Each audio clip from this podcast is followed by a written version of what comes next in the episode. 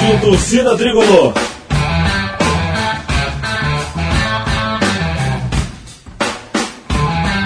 Rock Flu.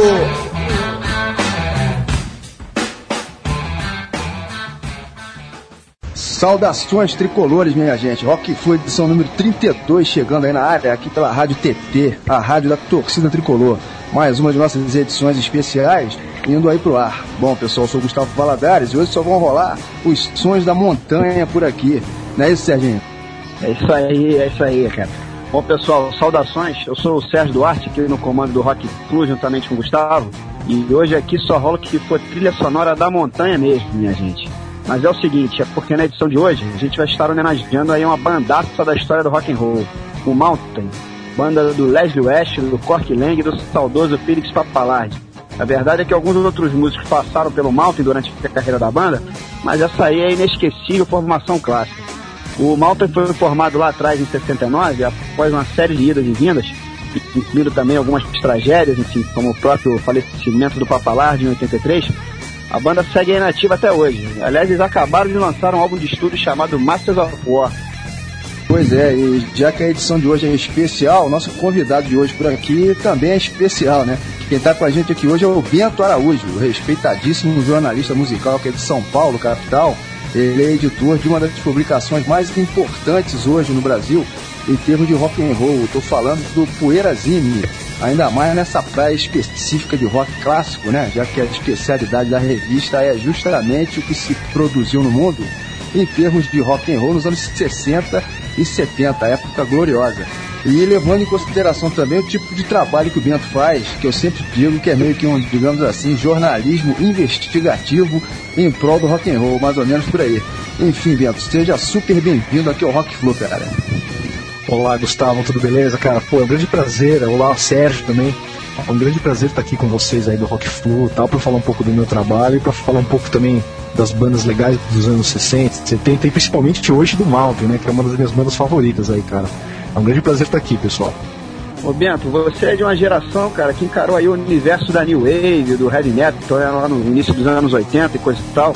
Como é que acabou rolando essa tua paixão justamente pelo rock and roll clássico? Como é que isso começou, cara? Conta aí pra gente. É muito legal isso, Sérgio. É porque é o seguinte, como você falou, eu cresci nos anos 80 e tal. E meu primeiro contato com o rock foi quando o Queen veio pro Brasil em 81, né? E aqui em São Paulo eles tocaram, fizeram, se não me engano, dois shows aí no estádio do Morumbi e tal, lotado, foi aquela loucura. Aí logo depois veio o Kiss e o Van Halen, né, no mesmo ano, em 83. Os dois vieram em 83 e eu acabei entrando aí de carona no rock and roll, né? E, mas assim, o que me pegou, que me fisgou mesmo é que foi o Iron Maiden quando teve a primeira edição do Rock in Rio, um pouquinho depois, janeiro de 85. O Iron tocou no Brasil e tal, foi aquela loucura toda e puta, eu creio que todo, todo jovem, todo adolescente assim no Brasil daquela época acabou virando fã do Iron Maiden, né? E eu curtia muito colecionar os álbuns do Iron, né? E saía atrás dos, dos EPs, assim, que saíam na Argentina e não saíam no Brasil e tal, gastava um pouco mais de grana, comprava tudo. E no lado B desses disquinhos aí dos EPs, o Iron Maiden costumava fazer, ainda costuma, né? Costuma fazer covers de bandas dos anos 70. Então, através disso aí, cara, eu acabei entrando em contato com sons aí do Tim Lizzy, é, do Jet Total, do Nectar, do Bud, do Montrose, uma série de bandas bacanas aí, né? Então foi através do Iron Maiden que eu fui buscar essa inspiração aí no rock dos anos 70, né? Tipo, eu falava, porra, se, se o Steve Harris e o Bruce Dixon ouvem isso aqui é porque deve ser bom demais, então deixa eu conferir as versões originais aí. Então tudo começou aí, cara. é verdade, cara. Aqueles lados B do Iron Maiden eles sempre foram sinistros. Bom, mas dentro desse universo aí, especificamente do rock clássico, a banda que está sendo homenageada aqui hoje, o Mountain, sempre teve um peso grande aí em relação ao seu próprio gosto pessoal, né, Bento? Assim, Gustavo, o Mountain, como eu te falei, sempre foi uma banda que eu gostei muito e eu acabei descobrindo o Mountain através do Cream, né? que é uma banda que eu adoro também. Eu sempre fui muito fã do Jack Bruce e tal. E aí o Félix Papalard acabou vindo junto, né? E, e no Poeirazine mesmo, que é uma publicação dedicada aos sons dos anos 60 e 70, no número 8 eu acabei fazendo o especial do Mountain, né? Eu consegui dedicar várias páginas dessa edição à banda, tudo, e acabei entrevistando o Leslie West e o Cork Lang. Então, isso foi muito legal para mim, assim, foi uma foi um, uma grande fase assim da minha carreira jornalística, entrevistar os caras. E como eu toco também, eu sou baixista, eu lembro que na época e até hoje, assim, eu venho fazendo com a minha banda de, de covers e tal, a gente vem fazer um tributo ao Malta, né? Então, nós já fizemos vários shows aqui em São Paulo, estamos sempre tocando os clássicos aí do repertório da banda. É muito gratificante, cara, tá tirando os sons aí do Félix Papalardi no baixo. Legal, legal. Bom, vamos jogar um som aqui do Mountain pro ar, que já pra entrar de vez aí no clima da montanha. E daqui a pouco a gente segue o bate-papo aqui com o Bento Araújo, editor do maravilhoso Poeirazine. Som na caixa aí.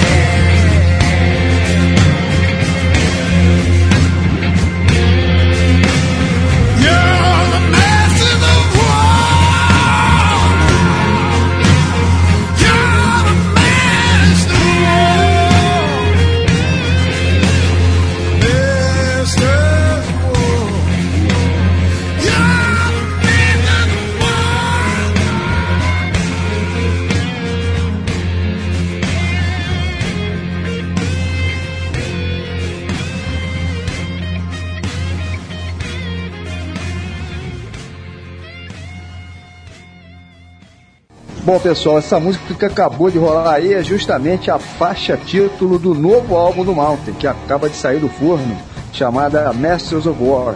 Álbum que é uma homenagem feita ao Bob Dylan, né? Todas as faixas são versões aí de músicas de autoria do Dylan. Tu achou bacana esse álbum, Beto? Diz aí. Olha, Gustavo, eu não ouvi ainda tanto como deveria ter ouvido, tá? Eu dei uma pincelada, tá? Ouvi alguns trechos. E é legal porque essa formação do Malta agora conta com o Rich Scarlett no baixo, né? Que é um cara tarimbado aí do rock and roll, tocou com esse Freely, pá. Ele tem um visual legal, uma pegada bacana, também se encaixou perfeitamente na banda, né? Ele que tá no álbum. E, e também é muito bacana que o disco tem participações mais do que especiais aí, né? Como Warren Haynes, do Allman Brothers e o líder do Gravity Mule, que é um cara que eu adoro.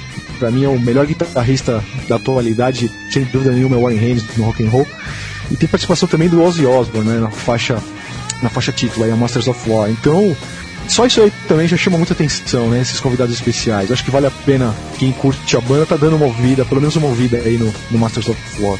Mas eu confesso para você que eu estava esperando um pouco mais, viu, cara? Eu, pô, por ser sons do Dylan e tal, Algumas faixas eu gostei, assim, agora outras eu já achei, não achei tão inspiráveis, assim, bicho. Como grande fã da banda, eu posso te garantir que, vai, me decepcionou um pouquinho esse álbum, cara. Ô Bento, você comentou aí sobre o Gob Miller, a bandaça do Warren Haynes, eu inclusive assino embaixo aí concordo com você, o maior guitarrista da atualidade aí no cenário do rock and roll. E deixa eu aproveitar esse gancho aí para comentar que estamos aí preparando um especial matador para as próximas semanas, justamente todo dedicado aí ao Gob Miller, aguarde. Melhor todo mundo marcar isso na agenda aí. Enfim, vai ser sensacional.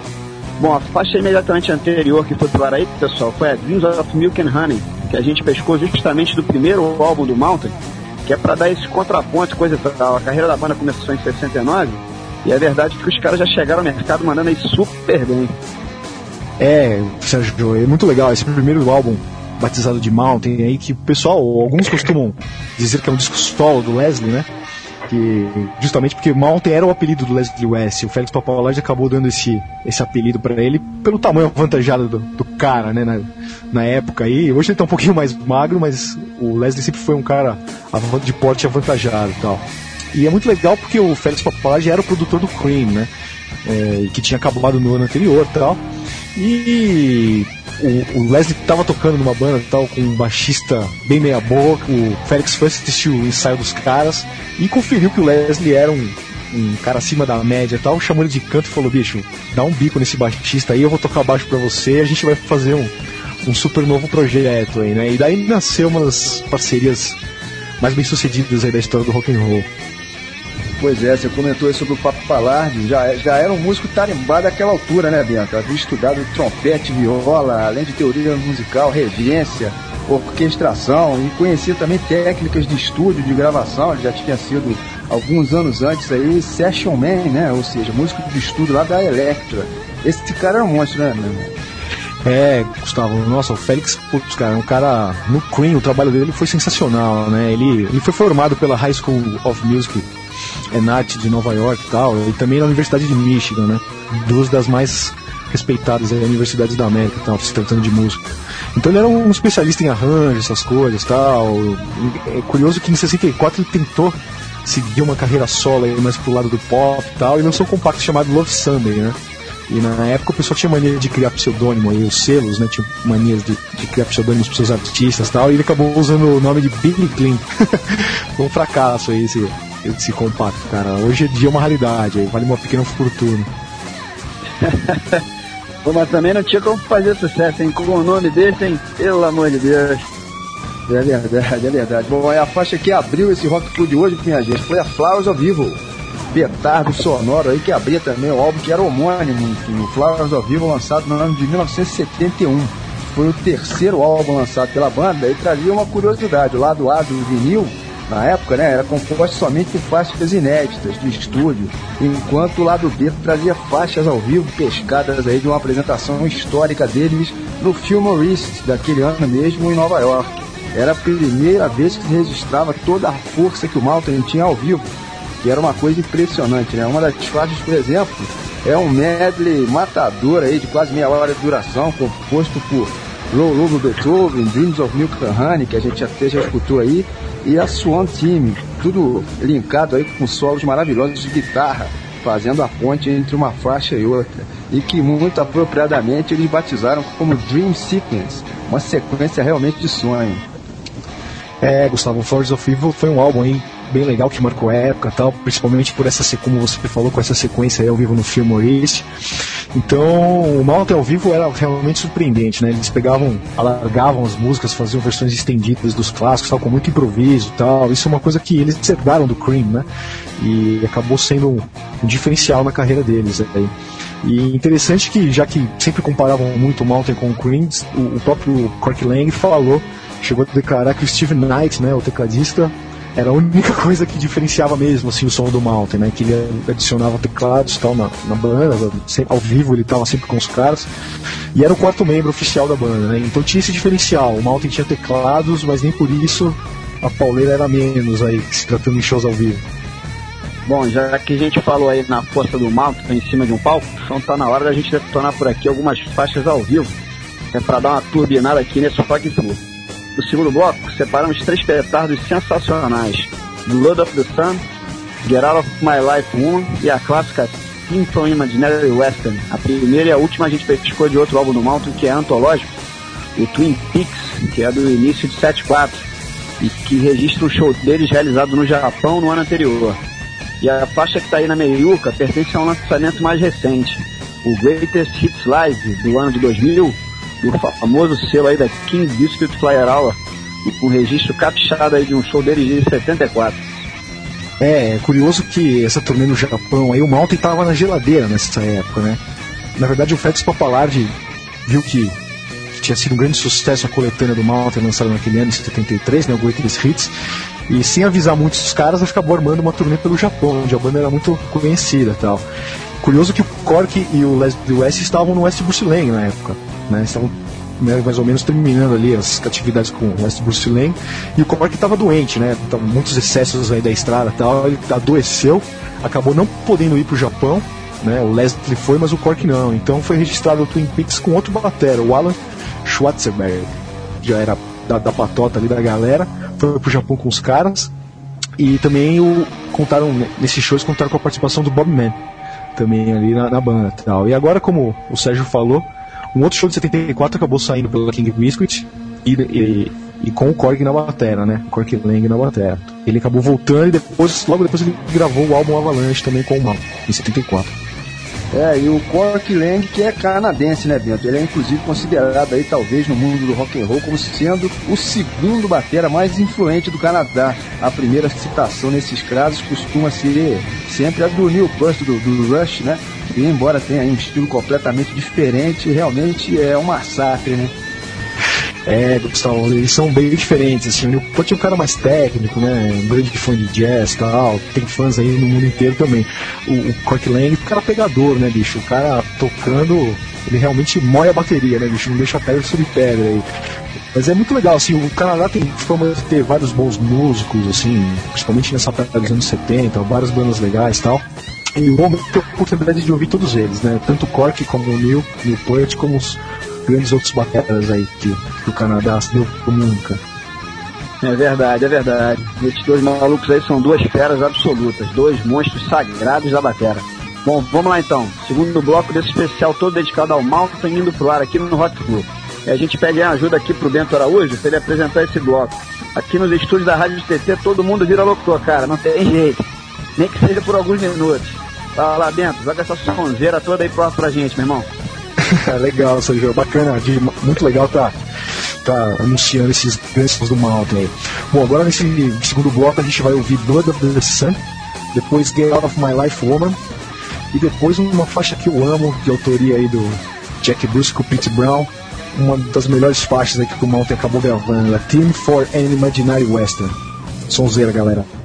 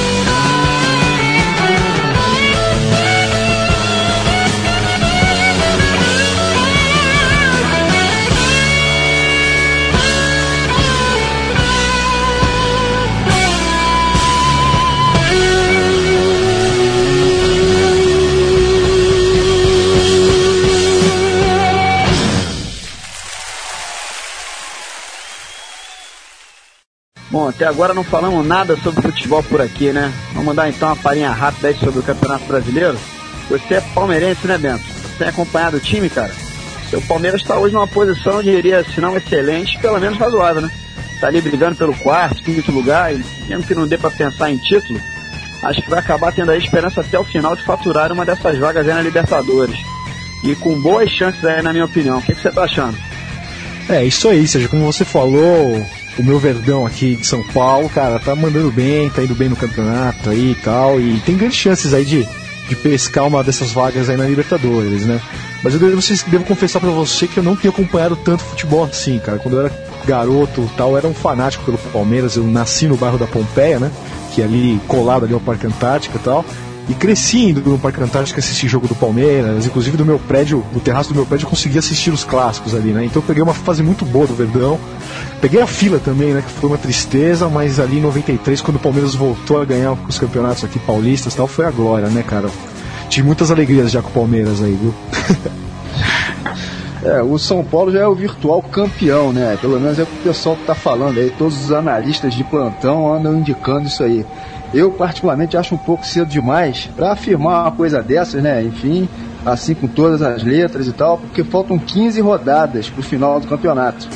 É, mesmo que você não esteja acompanhando futebol, Bento, de matemática você deve manda mais ou menos 15 rodadas ainda, os caras já estão com querendo levantar o caneco, pô. É, não dá, viu, Gustavo? É demais, cara. Pô, tem que botar um pé no freio aí, né, cara? 15 rodadas tem muita água pra passar, pra passar embaixo da ponte aí. Eu acho que tudo pode acontecer aí. Tomara que o Verdão vire a mesa e acabe com os São Paulinos aí. Aliás, Roberto, a gente estava conversando aqui em off agora há pouco e surgiu um assunto aí super bacana. O teu pai já apresentou um programa esportivo na TV, né? Pô, bacana isso, cara. Quando é que foi? É, é legal isso, Sérgio. Meu pai, assim, ele é jornalista também e tal, mas ele sempre enveredou pra essa parte aí do futebol, né? E a especialidade dele, aliás, o nome dele é Martins Araújo, vou apresentar ele pra vocês aí do Rio.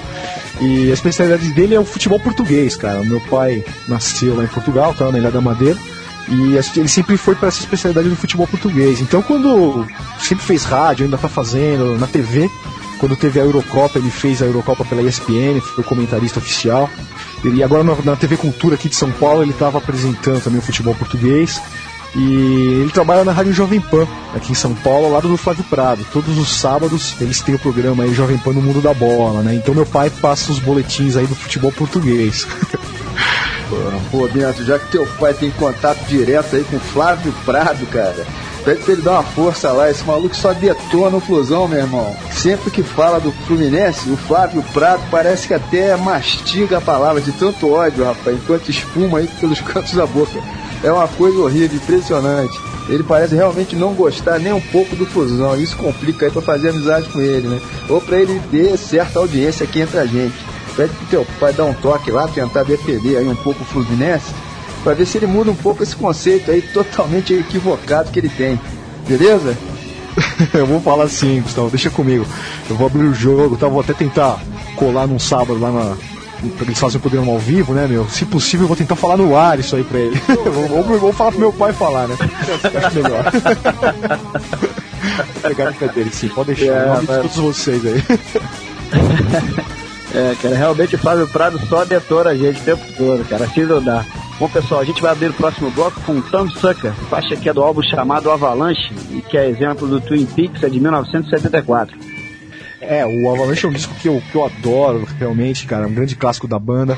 Foi lançado em 74, foi o último disco do Mountain lançado na época, né, nos anos 70. E é um disco pesadíssimo, assim. Eu gosto muito também da versão que eles fizeram para Can't Get No Satisfaction dos Stones. E a, uma versão também da Roller Shaking Going On, de estúdio, bem legal, quebradeira mesmo. E a Thumb Sucker é um dos clássicos da banda, né? Vamos ouvir sim. Beleza, e na sequência vai rolar I Look, faixa pescada aí do álbum deles lançado em 1996 e que contava com o Mark Clark pilotando aí o baixo. Esse álbum se chamava Men's World e a verdade é que passou praticamente batido aí tanto pela crítica quanto pelo público, no que se considera aí como sendo a fase menos criativa da banda, né, digamos assim. É, o Man's World não, realmente, como você falou, Gustavo, ele não chamou tanta atenção aí, dos, mesmo dos, dos fãs do Mountain, né? Apesar de contar com o Mark Clark, que é um cara tarimbado aí também no rock and roll, a gente tinha tocado com muita gente aí, com o Raya Hip, com o Tempest, um baixista, se não me engano, ele tocou no Colosseum também, do, do John Heisman, puta, é um cara de nome aí no, no meio do rock and roll em inglês, né? Mas o álbum realmente não chamou muita atenção não, cara. Mas eu gosto, é um álbum que eu curto, tenho aqui na minha coleção e se você é fã do Mount e não conhece, eu recomendo aí o Men's World de 96. E curioso logo depois também o, quem passou pela banda foi o Noel Redding, né? Isso é um fato interessante também, chegou a tocar com o Mount. E a gente vai fechar esse bloco com For Farm, música que eles compuseram aí em homenagem ao festival de Woodstock, que havia rolado lá na fazenda do tal do Max Yasgo, em Bethel, no estado de Nova York. Aliás, essa faixa teve apenas a letra e o título modificados, pois a melodia era de uma composição do Energy, a antiga banda do Court Lang. É, justamente, Sérgio. E o Climbing, puta, é o grande clássico do Mountain, né? Se você tiver que ter só um álbum do, do Mountain, que seja o Climbing, né? Pelo amor de Deus. É um disco que eu adoro. Foi lançado em março de 70. E ele também, além de trazer a Fore Asgos Farm, que é uma faixa que eu adoro, tem uma linha excepcional de baixo do Felix Papalage e tal, e ele abria, esse álbum abria com a Mississippi Queen. Era e sempre será aí, o maior hit do Mountain, né? Uma faixa que nos Estados Unidos foi, tocou até em rádio AM e tal, foi um sucesso popular lá na América. Muito curioso. Maravilha. Vamos lá então jogar esse bloco aí pro ar. A gente abre na pressão total com Thumb Sucker. Segue batendo uma bola redonda aí com I Look e fecha Matador em grande estilo com For Yasgur's Farm, a homenagem dos caras aí pro grande festival de Woodstock. Beleza pura, detona isso aí.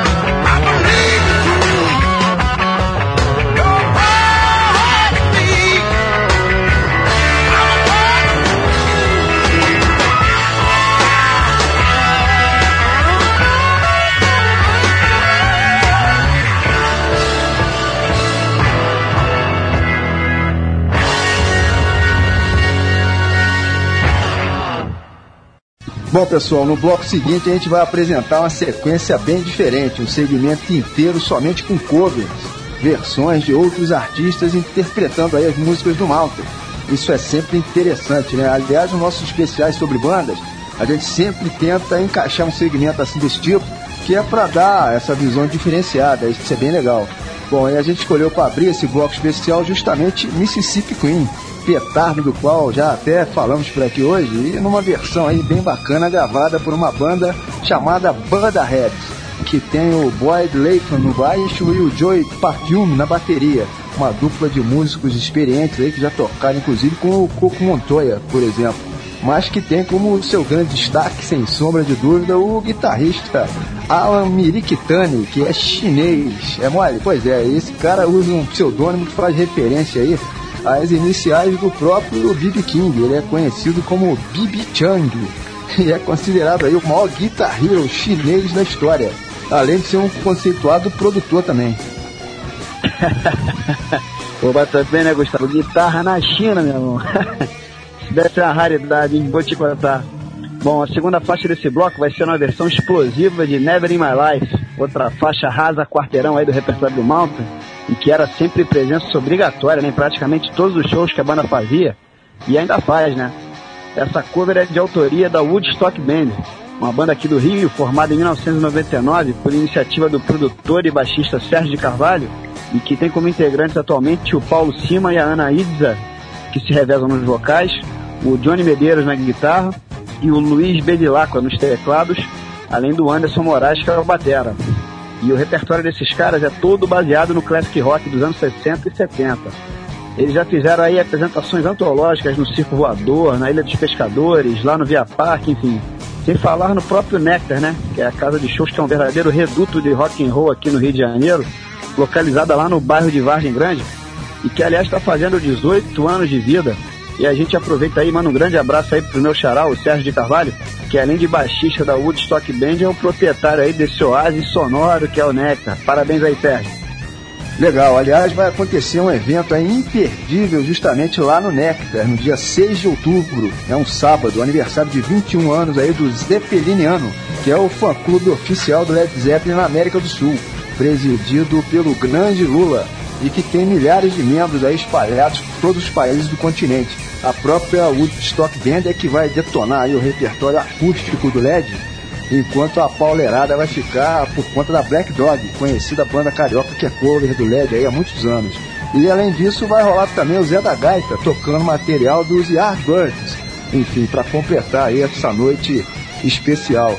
Bom, e a faixa que vai encerrar esse bloco é a Love is Worth the Blues, versão super legal aí, que é, aliás, de uma banda bem conhecida tua, né, não, Alberto? é isso aí, Gustavo. Essa versão aí do Love is Worth the Blues é uma versão que a minha banda fez. A minha banda se chama Rock and Roll Soul e também é uma banda especializada em fazer em recriar aí os grandes clássicos aí dos anos 70, né? Então, esse foi um show que a gente fez na última Poeirazine Fest, que é uma festa que eu costumo fazer pelo menos uma por ano aqui em São Paulo, do Poeirazine. E eu convido todos os anunciantes e assinantes e os simpatizantes aí dos bons sons, né? Acabam pintando na festa do Poeira. E essa minha banda Rock and Roll Soul, a gente fez um tributo ao Mountain. Fizemos um show só com sons do Mountain e tal. E depois, numa outra ocasião, num outro ano, no ano passado, em 2006, a gente fez no Centro Cultural aqui de São Paulo. Fizemos um show misturando o material do Mountain, do Cream e do West Bruce Lang. Né? Então foi muito bacana tirar Love's Worth the Blues, que é um som do West Bruce Lang, que eu curti muito fazer. E a gente acabou fazendo uma versão aí que eu acho que ficou bacana. Vocês vão ouvir, tá? O Rock and Roll é formado, eu toco baixo, né? O Bento Araújo aqui do Poeirazinho, sou baixista da banda. Na guitarra tem o Márcio Gonçalves. Na bateria tá o Ivan Scartesini, que também é o baterista do Pedra, uma banda legal aqui de São Paulo que tá estourando aí também. E o vocalista é o Ricardo Lopende, que é o vocalista do Tomada, uma banda que também chegou a fazer uns shows aí pelo Rio e tal. Alguns de vocês aí devem conhecer também o Tomada. Então ouçam aí o Love, Love is Worth the Blues. Opa, legal. Inclusive essa aí é uma das minhas favoritas. Love is Worth the Blues, que originalmente é do Power Trio, formado entre 72 e 74, né? O que o, inclusive o Bento acabou de falar aí, o West do Seneng. Composto aí pelo Leslie West, pelo Cork Lane, em companhia do Jack Bruce. E que só não é conhecido mesmo como Malta por um capricho do destino, né? Digamos assim. Essa é que é a verdade. É, Sérgio, é curioso que o Mountain tava, tava em plena atividade e tal quando o Félix Papalardi começou a ter alguns problemas de audição, né? O volume era tanto ao vivo ali que ele acabou perdendo a audição de um, de um dos ouvidos, né? E ele estava cansado também, estava exausto, né? Ele fazia tudo, cuidava do tanto da parte de composição, como o arranjo e tal, dos álbuns, como fazia, agendava os shows, era meio que manager da banda, empresário. Então a staff acabou pegando papalagem de jeito aí na época e ele resolveu colocar a banda um pouquinho na geladeira, né? Agora o Leslie e o Cork eram dois porra loucas, né, bicho? Não aguentavam ficar com a bunda na cadeira em casa, eles queriam sair por aí tocando e fazendo excursões, né? E o Leslie era um grande fã do Jack Bruce, né? O Jack Bruce era um ídolo do Leslie West. A banda sempre, a banda preferida do Leslie sempre foi o Cream, né? Então, cara, eles acabaram se encontrando, né, numa, numa premiação em Londres ali de uma de um semanário, que se não me engano, do Melody Maker ou do New Musical Express. O Jack tinha sido considerado o melhor baixista daquele ano de 72 e o melhor guitarrista escolhido pelos leitores foi o Leslie. Então na premiação eles acabaram se encontrando tal. O Leslie convidou o Jack para fazer parte do Mountain ainda, né? E alguns jornais chegaram a noticiar que o Jack Bruce era então o novo baixista do Mountain. Tal. Só que aí acabou rolando uns imprevistos aí, a banda foi batizada de West Bruce Lang. É, o próximo Poeirazine, aliás, vai trazer uma matéria especial justamente sobre essa fase, né, do West Bruce Lang, né, Bento? Isso, Gustavo. Eu tô. Essa poeirazinha que tá saindo agora, semana que vem, setembro e tal. Tem um super especial do West Bruce Lang, onde eu conto a história da banda tal, todas as curiosidades da época. E tem um papo exclusivo novamente aí com o Cork Lang. Foi muito bacana que o Cork acabou me ligando um dia desses aqui, me ligou no celular, maluco, lá de Toronto. Foi uma surpresa. Eu acabei agendando com ele uma entrevista e é legal porque ele, nessa edição do Poeira, ele tá comentando os três álbuns aí do West Bruce Lang, né? Além da entrevista, tem ele comentando os álbuns. Então tá bem bacana, recomendo a todos vocês aí essa nova edição. Bacana, bacana. E além desse período aí com o West Bruce Lang, o Les West também teve uma carreira solo pelo menos razoável, né? Aliás, até mesmo o Papalard e o próprio Cork Lang lançaram discos avulsos aí fora da discografia do Mountain. Isso, é, os integrantes do Mountain aí que chegaram a lançar alguns álbuns tal, alguns que eu recomendo, inclusive, né? O Leslie chegou a lançar dois discos bem legais logo após o fim do Mountain em 74. São discos bem recomendáveis aí, o Leslie West Band e o The Great Fatsby, são dois discos que eu gosto bastante. E o, o Felix Papaladi chegou aí pro Japão, montou um projeto ao lado do Creation, né, que era um antigo Blues Creation, que é uma banda também bem legal japonesa de hard rock aí, setentista. O Félix também lançou uns discos legais com ele, além de trabalho solo. O Cork Lang, o primeiro disco solo do Cork, também é bem bacana, tem umas participações legais, ele canta algumas faixas. Eu também recomendo bastante. E de todos os integrantes do Mountain, somente o Leslie West, né? Esteve fazendo show aqui pelo Brasil. Foi em 1989, naquele projeto chamado Night of the Guitars. Foram três shows em São Paulo e um no Rio. Pô, bem lembrado, Gustavo. Aliás, eu me recordo de que eu fiquei muito, muito revoltado, porque quando eu fui comprar ingresso aqui pro show do Rio já tinha esgotado, cara. Isso aí eu perdi, infelizmente. Pô, Serginho, é isso mesmo, cara. Eu também fiquei muito revoltado porque na época eu não tinha idade pra ir nesse show. Em 89 eu era, porra, cara, tinha acho que 12 anos, 13 anos de idade e minha mãe falou: não, sozinho você não vai nesse show. Eu acabei perdendo o Night of the Guitars, né? Mas foi um showzaço, cara. Aqui em São Paulo eles tocaram no extinto Projeto SP. E o Leslie veio, eu lembro que veio o Jan Ackerman também do Fox. E o curioso é que o Ishi Boniash estava presente com a formação original também, né? Contando com os dois guitarristas ali. Foi um puta sonzeira de guitarra e tal. Eu acabei perdendo o show e mas enfim, coisas da vida. O Leslie teve só essa vez. Alguns amigos foram, falaram que a guitarra estava ensurdecedora, barulhenta ao extremo, assim, ninguém conseguia ouvir. O Leslie estava meio invocado, estava xingando o pessoal ali na plateia, tá? Tava com fama de briguento, né? É engraçado que que rolou um papo bem interessante na época. O Leslie ficou hospedado num, num, hotel aqui em São Paulo. E o Luiz Carlini, né, o guitarrista da Rita Lee, do Tutti Frutti, tá, um grande ícone do rock nacional, sempre foi fãzaço do Leslie West. Ele chegou no hotel lá e queria falar com o Leslie de qualquer jeito, né? Só que ele que tava querendo falar com o Leslie em português tal, rolou um estresse lá e o Leslie, tipo, encarnou com o Carlini ele era um traficante que queria, estava querendo vender cocaína para ele. Isso aí, vários jornalistas aqui de São Paulo presenciaram, que foi muito engraçado. O Carlinho ia correndo atrás do, do Leslie West no, no, hotel e o Leslie berrando que nem louco, tipo, tira esse maluco do meu pé. foi bem engraçado. Só tem maluco, né, cara? Bom, mas vamos jogar então esse bloco diferentaço aí pro ar, cheio de versões, homenageando aí o Malta. Vai lá, Bento, já que tem participação musical tua aí, né, cara? Então aproveita e faz um comercial aí, vai lá. Pô, é isso aí, Gustavo. É uma honra estar tá apresentando aí o Rock and Roll Soul, que é a minha banda aos ouvintes aí do Rock Flu e tal, e tá participando desse mega especial do Mountain e tocando uma música do West Bruce Lang, pra mim é uma grande honra, cara. Vamos lá agora no nosso quarto bloco, a gente vai estar tá ouvindo Mississippi Queen com o Buddha Heads, depois na sequência Never in My Life com a Woodstock Band, e para terminar o bloco aí a minha banda Rock and Roll Soul detonando uma versão de Love's Worth the Blues aí do West Bruce Lang. É isso aí, galera.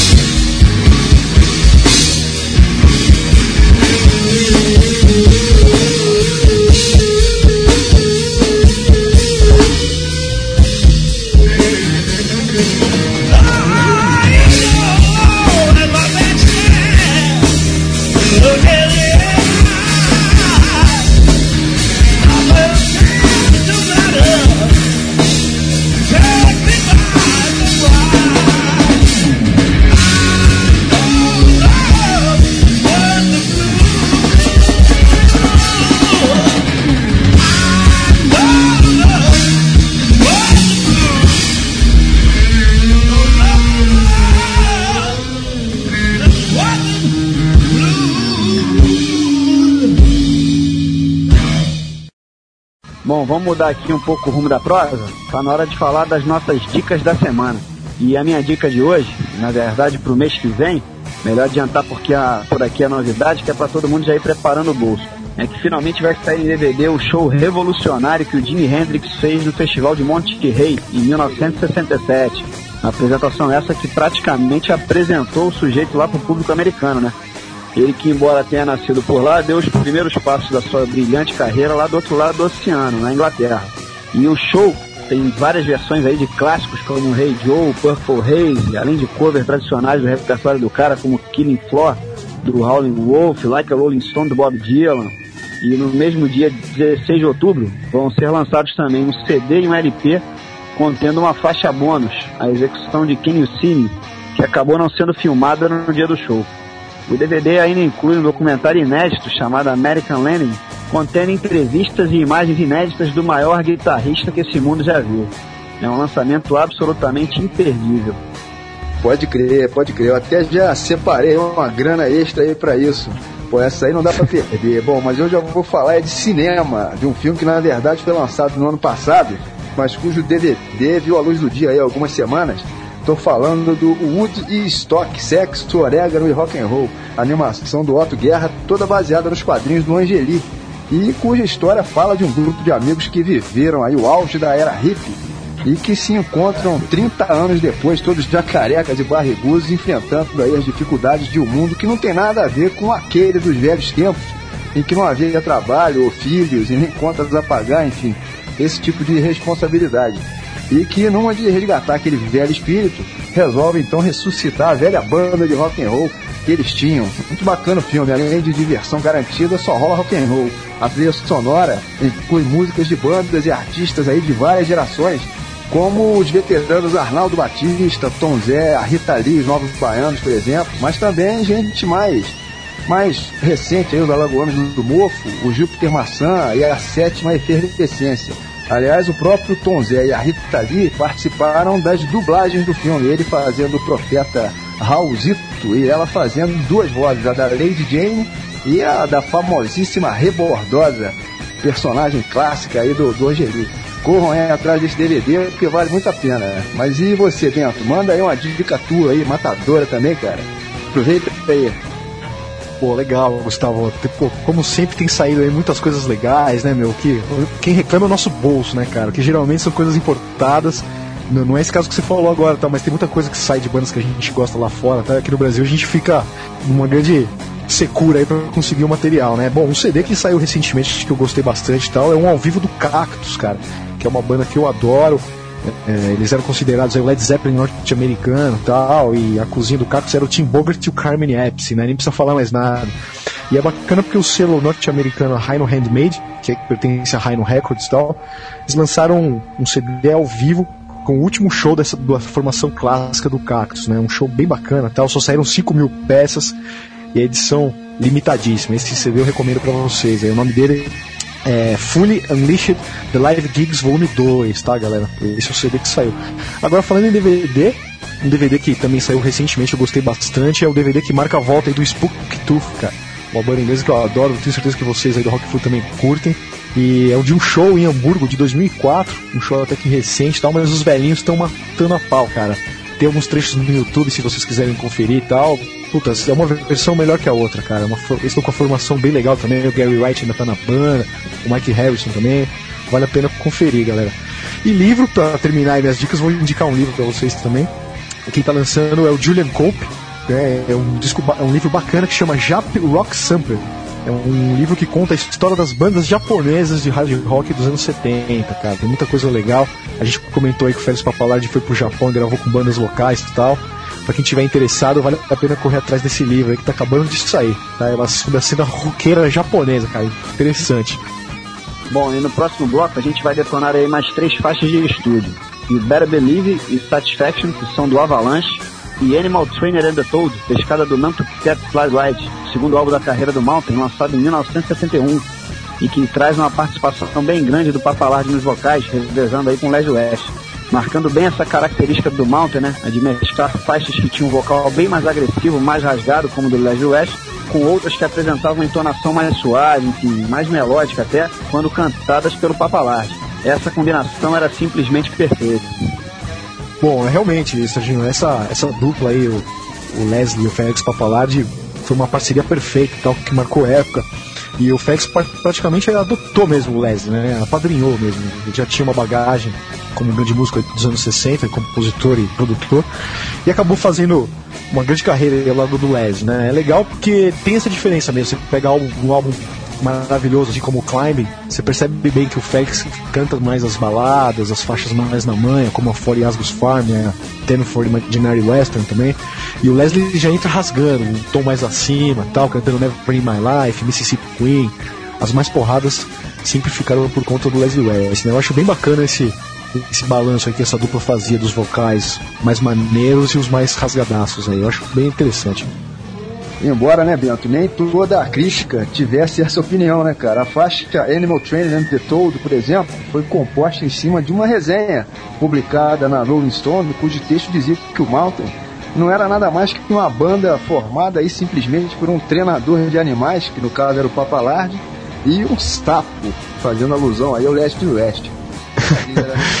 É, cara, como todas as grandes bandas aí, praticamente todas as grandes bandas dos anos 70, como Rare Hip, tal, Grand Funk, Railroad, o Mountain também acabou sofrendo na mão dos críticos aí, principalmente os críticos norte-americanos da Rolling Stone e tal. Mas, meu, eles não estavam nem aí, cara, continuavam fazendo o som deles, não davam muita bola pra crítica, e estavam certos, né, cara, a crítica era mais atrapalha do que ajuda, às vezes eu acho, né, bicho? Então é curioso isso, né, e eles acabaram tirando um sarro mesmo da situação e batizaram a música como Animal Trainer and the Toad, né? Que foi o que eles que o pessoal tinha falado deles na Rolling Stone. Então acabou ficando engraçado e tal. Serviu pelo menos de inspiração para um grande clássico do mal. É, e essa cover deles para Satisfaction dos Rolling Stones foi antológica, né? Eles conseguiram jogar um peso incrível na música. É, Serginho, foi puta. Como, como eu já tinha falado aqui antes, o Avalanche é um grande disco, um dos mais pesados aí da banda. E tinha uma segunda guitarra do David Perry, né? Então, juntando a guitarra do Leslie com a do David Perry, o peso praticamente dobrou aí. Então essa versão da Satisfaction é sensacional. Ficou muito pesada tudo. Inclusive o, o Mick Jagger gostou tanto da versão que ele resolveu ele resolveu assim produzir até um álbum solo do Leslie West, né? Um daqueles álbuns solos do Leslie é produzido pelo Mick Jagger e ele virou um fãzão da banda também. Beleza. Bom, então vamos detonar essa pressão toda aí. É o bloco 5 desse nosso especial, todo dedicado ao Mountain, aqui no Rock Flu indo pro ar. Vamos de You Better Believe Satisfaction e Animal Training and the Toad. Segura aí.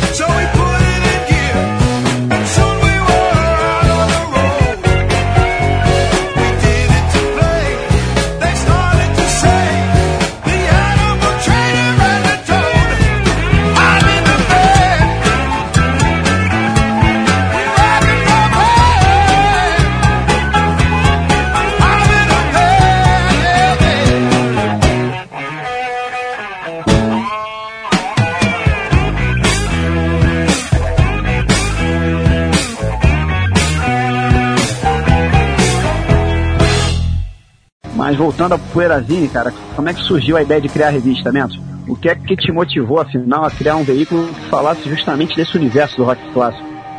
É, o que me motivou, assim, cara, foi a total carência que a gente tem aqui no Brasil de publicações do gênero, né?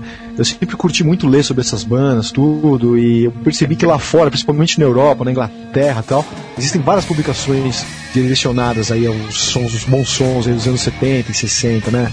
Então aqui no Brasil a gente nunca teve esse tipo de coisa, e eu trabalhava numa loja de disco, eu sempre trabalhei em lojas, tal, sebos de LP e tal, e eu conversava muito com o pessoal sobre isso, né? A galera ia na loja, a gente batia papo, e eu acabava indicando aí as discografias das bandas clássicas pro pessoal tal. Aí um dia me deu um estalo, eu falei, pô, por que não passar isso pro papel, né?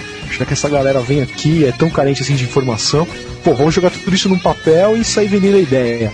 E aí foi legal porque através de trabalhar nessa loja eu acabei conhecendo vários jornalistas também do ramo, e fãs, colecionadores tal, fiz várias amizades e joguei essa minha ideia pro pessoal, né? Todo mundo adorou, comprou a ideia e falou, bicho, você tá, você pode continuar que nós vamos te ajudar no que for possível aí, né? E daí nasceu o Poeirazine, já cinco anos atrás isso começou.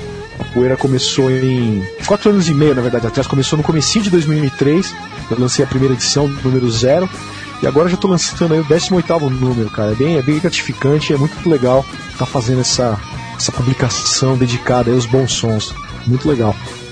Cara, e pelo que a gente percebe, você acaba sendo repórter, fotógrafo, editor, contato publicitário, diagramador, cobrador, entregador também, de repente, enfim. Como é que tu arruma tempo pra fazer tudo isso, cara? Fala sério, não dorme não, né?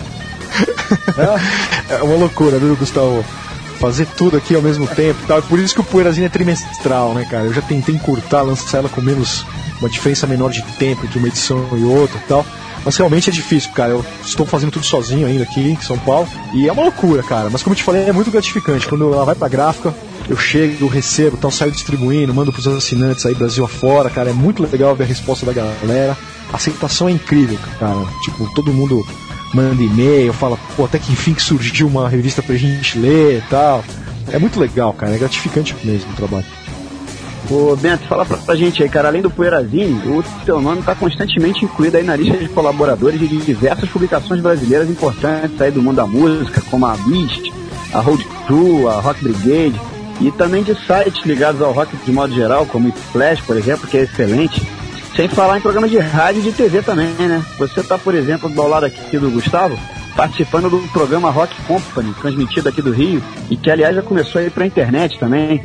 E eu tô sabendo que tá bombando. A Poeirazine acaba sendo um pouco também teu cartão de visitas, né, cara? Ah, sim, Serginho, exatamente, cara. O Poeira, ele. Na, eu já, já era jornalista, né? Já tinha me formado em jornalismo e tal. Mas o Poeira foi meu cartão de visita mesmo, assim. Como vocês sabem, esse meio do jornalismo, principalmente musical, assim, é uma panela muito fechada de entrar, cara. É uma coisa. É uma coisa que eu acho bem desagradável, assim, não gostaria que acontecesse. Mas através do Poeira, o pessoal acabou vendo meu trampo, assim, meu trabalho tal, acabou reconhecendo acabou me convidando para participar dessas publicações. Para mim foi uma honra tal, né? E a minha missão, cara, tipo, não é fazer, sabe, fazer social com esse pessoal, com essa galera, com mainstream, assim, digamos assim. Porque eu sou um cara do underground e o Poeira é totalmente underground, né? uma publicação de não existe jabá, sabe? Não é lá, não é que você sai no poeira pagando que você vai sair. Pra sair no poeirazinho, você tem que ter qualidade, né? É isso que eu penso, assim, a música tem que ser boa.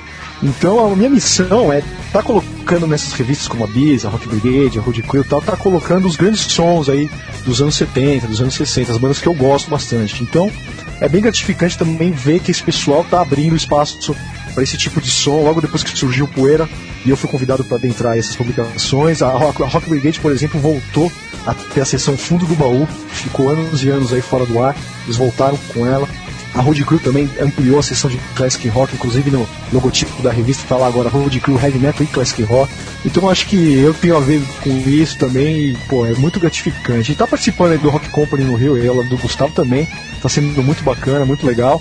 Eu, eu sinto que, que a Poeirazinha tem crescido bastante aí no Rio de Janeiro, inclusive com vários pontos de venda tal. Eu tenho um, distribu um distribuidor muito bacana aí no Rio, que é o Martin Abes um roqueiro aí, fanático pelo Tim Lizzy e os bons sons também, um cara que eu conheci na convenção do Tim Lizzy aí em Niterói. Pô, tá me dando uma super força, cara. Então só tenho a agradecer aí a todos vocês, cariocas aí, amantes do, da boa música aí dos anos 70. É verdade, esse teu trabalho aí é super importante, cara. Não dá nem pra gente. Só no mainstream aí, como você assim não rola, né, cara? É, Gustavo, pô, pra mim, tô meio cansado já desse tipo de coisa, cara. Bom, o bloco a seguir a gente vai abrir com Traveling in the Dark, versão ao vivo contida aí no excelente álbum duplo chamado simplesmente Millennium Collection, lançado no ano de 99, mas que não traz aí qualquer informação sobre a data da apresentação em si, certamente o início dos anos 70, datação que a gente deduz aí, enfim, a partir do set list que consta do CD. Essa música aí do Malta em particular, a Traveling the Dark carrega embutida uma forte carga melancólica. Ela é dedicada a uma tal EMP, que na verdade eram as iniciais da mãe do Felix Pappalardi, falecida dois anos antes da gravação da faixa original, né, a de estúdio, que estava contida lá no Nantucket Sleigh Ride.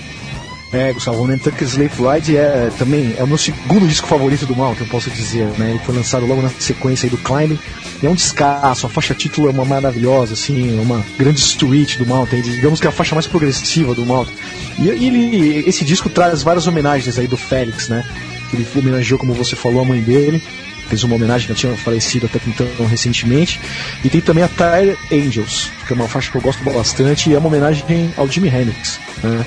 E a introdução da faixa de instrumento Slave Ride é Sammy Stone, né, que, que ela se chama, uma faixa bem bacana também, que foi feita em homenagem ao gatinho aí de estimação do Flex Papalage. então nesse álbum é homenageado Hendrix, a mãe dele e o gatinho. Não necessariamente nessa ordem, né? Isso aí. Bom, e na sequência vai rolar o Waiting to Take Away, versão também ao vivo, pescada do The Road Goes Ever On, álbum que é de 1972.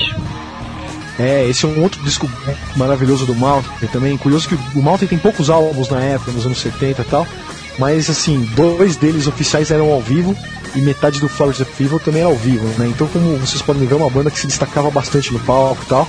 E esse álbum, The Road Goes Ever On, ele acabou sendo lançado naquela época que o Mountain estava na geladeira, tal, a banda tinha meio que acabado, ele acabou saindo.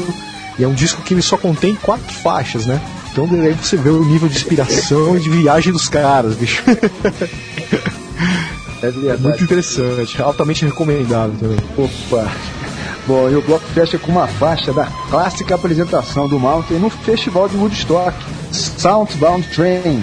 Foi uma das faixas que eles apresentaram lá. Incrível como já mandaram aí super bem lá no Festival de Woodstock, mesmo com a banda tendo poucos dias de vida e, consequentemente, aí pouquíssimo tempo de estrada. Impressionante, né? É, o show do Woodstock acabou sendo um batismo de fogo aí pra banda, né? Porque foi o quarto show da carreira deles, né? Eles só tinham feito três shows antes do Woodstock. Então você imagina encarar aquela multidão lá, né? uma média de 500 mil pessoas assistindo a banda. E foi um showzaço, assim, apesar de não estar tá contando com o Cork Lang, né? O batera ainda era o MD Smart II, é o nome pomposo do figura. Ele foi o baterista da ocasião e tal, mas a banda mandou muito bem, né? O Leslie era um novato então, e acabou marcando, assim, a galera não esqueceu dele não, no festival. Então, foi um showzaço. Bom, vamos lá então, detonar mais um bloco ao vivo por aqui. A gente começa com Traveling in the Dark, segue com Waiting to Take Away e fecha com Southbound Train. Senhoras e senhores, com vocês, Mountain.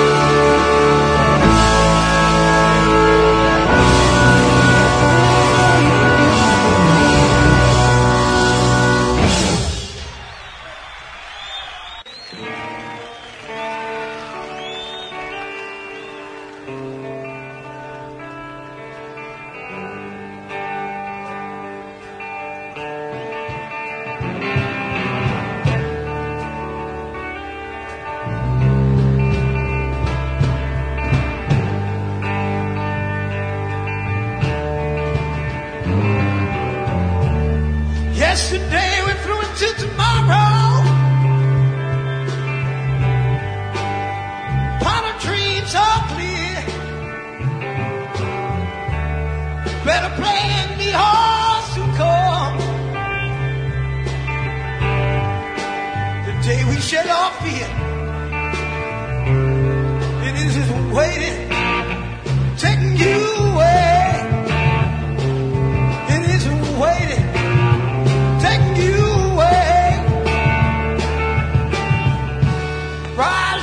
to.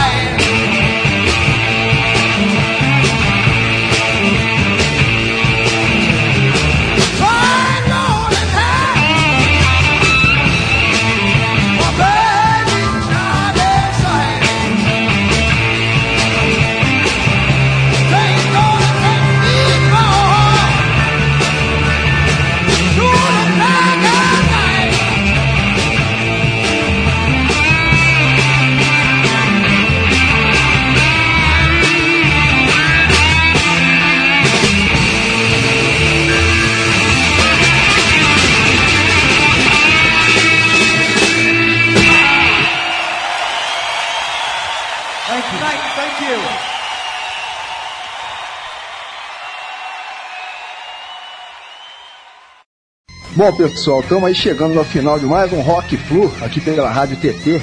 E a gente, claro, já agradece muito a presença do Bento Araújo, renomado jornalista musical e editor do Poeira Zine, além de colaborador aí de diversos outros veículos ligados aí ao rock and roll, enfim, dessa praia. E bateu esse papo super agradável aqui com a gente hoje, dissecando aí a carreira de um dos principais representantes do rock dito pesado, lá dos anos 70, o Mountain. Parabéns aí, Bento, por essa tua batalha, meu irmão, que é quase que diária, enfim, para divulgar sempre aí a música de qualidade. Pô, Gustavo, eu que só tenho a agradecer a todos vocês aí, cara, você, ao Serginho, e a todos os ouvintes aí do Rock Flu, cara, os ouvintes, os torcedores aí do Fluminense, do grande, grande tricolor aí, carioca. Pô, cara, é muito legal ter participado mesmo, ainda mais falando de uma das grandes bandas aí dos anos 70, uma das minhas favoritas que é o Mountain. Então, pô, a batalha continua aí para implantar aí a boa música pro pessoal Brasil afora e tô sempre com vocês, galera. Sempre, sempre será um prazer aí estar participando do programa. Um grande abraço a todos aí. Pô, Bento, a gente é que agradece, cara, pode acreditar nisso. Bom, mas antes de puxar a saideira aqui de hoje, a gente queria anunciar mais uma das nossas promoções aqui do Rock Club. O brinde dessa vez é muito bacana, pessoal. Vai faturar um CD da Woodstock Band, a banda do Sérgio Labineca, de quem a gente inclusive já falou aqui hoje, né? Falou e tocou. O primeiro ouvinte que mandar para cá um e-mail contendo o seguinte: além do Mountain, basta citar mais cinco bandas ou artistas de rock and roll que participaram daquele histórico festival de Woodstock, lá nos Estados Unidos em 1969. Festival esse que mudou aí para sempre a própria história do rock and roll. Beleza, só mandar aí essa relação então pro nosso e-mail de praxe, o rockflu@torcidatricolor.com.br para concorrer aí a esse CD da Woodstock Band, que é maneiríssimo, trazendo covers aí de vários clássicos do rock and roll aí das antigas, inclusive outras do próprio Mountain, além de, da Never in My Life, né, que a gente detonou aqui hoje. A pegada desses caras aí realmente é nota 10. E o primeiro ouvinte que acertar, enfim, já vai faturar aí esse brinde no ar. Maravilha, maravilha. Mas, ô Bento, deixa eu satisfazer uma curiosidade minha aqui, cara. Nesses anos todos aí do Poeira, qual foi a matéria ou a entrevista que mais te marcou? Aquela que você teve mais orgulho de fazer e coisa e tal? Tem alguma em especial? Olha, Serginho, teve sim, viu, cara? A, a matéria que eu mais curti fazer aí na né, história do Purazinho foi uma matéria que eu fiz sobre o show do Alice Cooper aqui no Brasil em 74, cara. Que foi o primeiro grande show de rock aí da América do Sul, né? Foi um show que rolaram três apresentações aqui em São Paulo e duas aí no Rio. E, pô, foi uma coisa monstruosa pra época, né? O Alice Cooper tava no auge, imagina, em 74 o cara veio pro Brasil com a formação clássica do Alice Cooper Group, né? Fazendo aquela, toda aquela encenação, guilhotina, pá. Pô, foi um, foi maneiríssimo, assim, o show, né? E é um show que marcou tanto a época tal, e hoje em dia ninguém achava registro sobre ele, né? Nem, nem foto, nem informações sobre o que aconteceu, o que não aconteceu. Eu sabia que tinha acontecido o show, mas nunca tinha lido nada a respeito, né? Então eu topei o desafio, falei, meu, vou investigar esse show. Eu fiquei cerca de três ou quatro meses ali mastigando ali em cima, conversando com o pessoal. Falei desde com, com ex-integrantes da banda do Alice Cooper, até com o pessoal do Som Nosso de Cada Dia que abriu o show. Falei com fotógrafos, repórteres da época, pessoas que assistiram o show tal. Compilei tudo e fiz essa edição do Poeira. Então, uma edição que ficou muito bacana, assim. Porra, cara, eu adorei fazer. E eu acho que ela hoje ela serve como referência para quem aí quiser saber o que aconteceu lá naquele show de 1974. É, realmente a matéria aí sobre o Alice Cooper foi sensacional. Mas rola sempre um monte de matéria bacana na tua revista, essa aqui que é a verdade, sobre o UFO, Frank Zappa, estou me lembrando aqui também do Rory Gallagher, que teve uma edição especial, o King Crimson, o Tim Lizzy, e uma outra matéria que eu considero histórica, por exemplo, como essa reportagem tua sobre o Alice Cooper no Brasil, foi o artigo aí sobre o primeiro Hollywood Rock, que pouca gente sabe, mas rolou aqui no Rio em 1975, bem antes, né? Portanto, daquelas últimas edições desse festival que marcaram a época aí, lá nos anos 90. É, Gustavo, como você falou, tá, essa matéria também foi muito prazerosa aí de ser feita e tal. E as coisas, assim, no Brasil realmente é, muito difícil de você conseguir, né? Base para estar tá fazendo uma matéria, alguma coisa, porque, cara, não existe registro. Assim, infelizmente, a nossa cultura é, deixa muito a desejar, né? Eu sinto que hoje em dia tá indo cada vez pior, cara. Molecada, nova geração, puta. Eu sinto que esse negócio só da internet tal, não sei o que, tá faltando mesmo cultura, tem lance do registro, de deixar marcado mesmo na nossa imprensa, o que aconteceu por aqui, né? Então fazer essa matéria foi bem legal, foi bem gratificante também. Eu acabei entrevistando o Nelson Mota, que foi organizador do festival. E, pô, curioso, né? Um de rock lá em 75, aí no Rio de Janeiro e tal, só com artistas brasileiros, né? Que contou aí com o Erasmo Carlos, com Tutti Frutti e a Rita Lee, e o Raul Seixas fazendo aquele show histórico também, né? Então foi, foi bem bacana também fazer essa matéria. Eu também recomendo a todos vocês aí que estarem dando uma olhadinha nesse texto que eu fiz pra Poeirazinha. Ô Bento, aproveita e passa aqui pra gente, cara, como é que se pode fazer para adquirir a Poeirazinha? Você distribui exemplares avulsos na internet, rola também um lance de assinatura anual, não é isso? Passa essas coordenadas aqui pros ouvintes do Rock Club. É isso aí, Serginho. O Poeirazine tem um site na internet, tá? Que é o www.poeirazine.com.br tá, galera? É poeira de pó mesmo, de velharia, poeira e zine de fanzine, Z-I-N-E. Poeirazine tudo junto.com.br. É, o meu e-mail é o contato arroba poeirazine.com.br tá? E o Poeira também está no MySpace, que é o www.myspace.com barra poeirazine. Tem comunidade no Orkut e tal. Se você jogar no Google lá, vai, vai achar alguma coisa. Também tem um blog legal de vídeos aí, tá sempre sendo atualizado para vocês assistirem clipes legais aí da época. E o Poeira tem assinatura, tá? Tem assinatura anual, é baratinho, cara, não é nada que dói no bolso. E você pode estar tá recebendo aí na sua casa sempre as edições trimestrais do Poeira. E no Rio também eu estou contando aí com uma série de pontos de venda, tá? No site vocês podem conferir também todos os pontos de venda, as lojas aí, sebos credenciados aí da cidade maravilhosa para estar adquirindo o Poeirazinho, tá bom, galera? Beleza, Neto. Bom, é isso aí. A saideira dessa vez é covardia, pessoal. Vai rolar a versão de estúdio de Nantucket Sleigh Ride, que é sensacional, um verdadeiro clássico aí do repertório do Malcolm e que ao vivo chegava a ter, às vezes, mais de meia hora de duração. É mole? Bom, pessoal, saudações aí para todo mundo. Valeu, audiência, até a próxima. Abração aí, Serginho. Valeu, Bento. E ó, tu não esquece do recado lá pro Flávio Prado, não, hein? Eu vou te cobrar isso, né?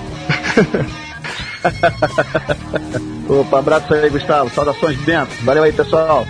Pô, valeu, Sérgio. Valeu, Gustavão. Cara, pô, cara, é uma grande honra estar aqui com vocês. E pode deixar que eu vou passar o recado lá pro Flávio Prado. E ele vai. Tomara que ouça aí vocês e, e pare de falar mal do, do, glorioso Fluminense, tá, galera? Bom, um abraço a todos vocês, saudações palmeirenses aí pra vocês. E dá-lhe o porco, né, meu? Vamos ver se a gente belisca essa Libertadores aí no ano que vem. Um grande abraço a todos aí. tá certo, a gente se encontra lá então. Tchau, tchau, pessoal. Valeu, minha gente.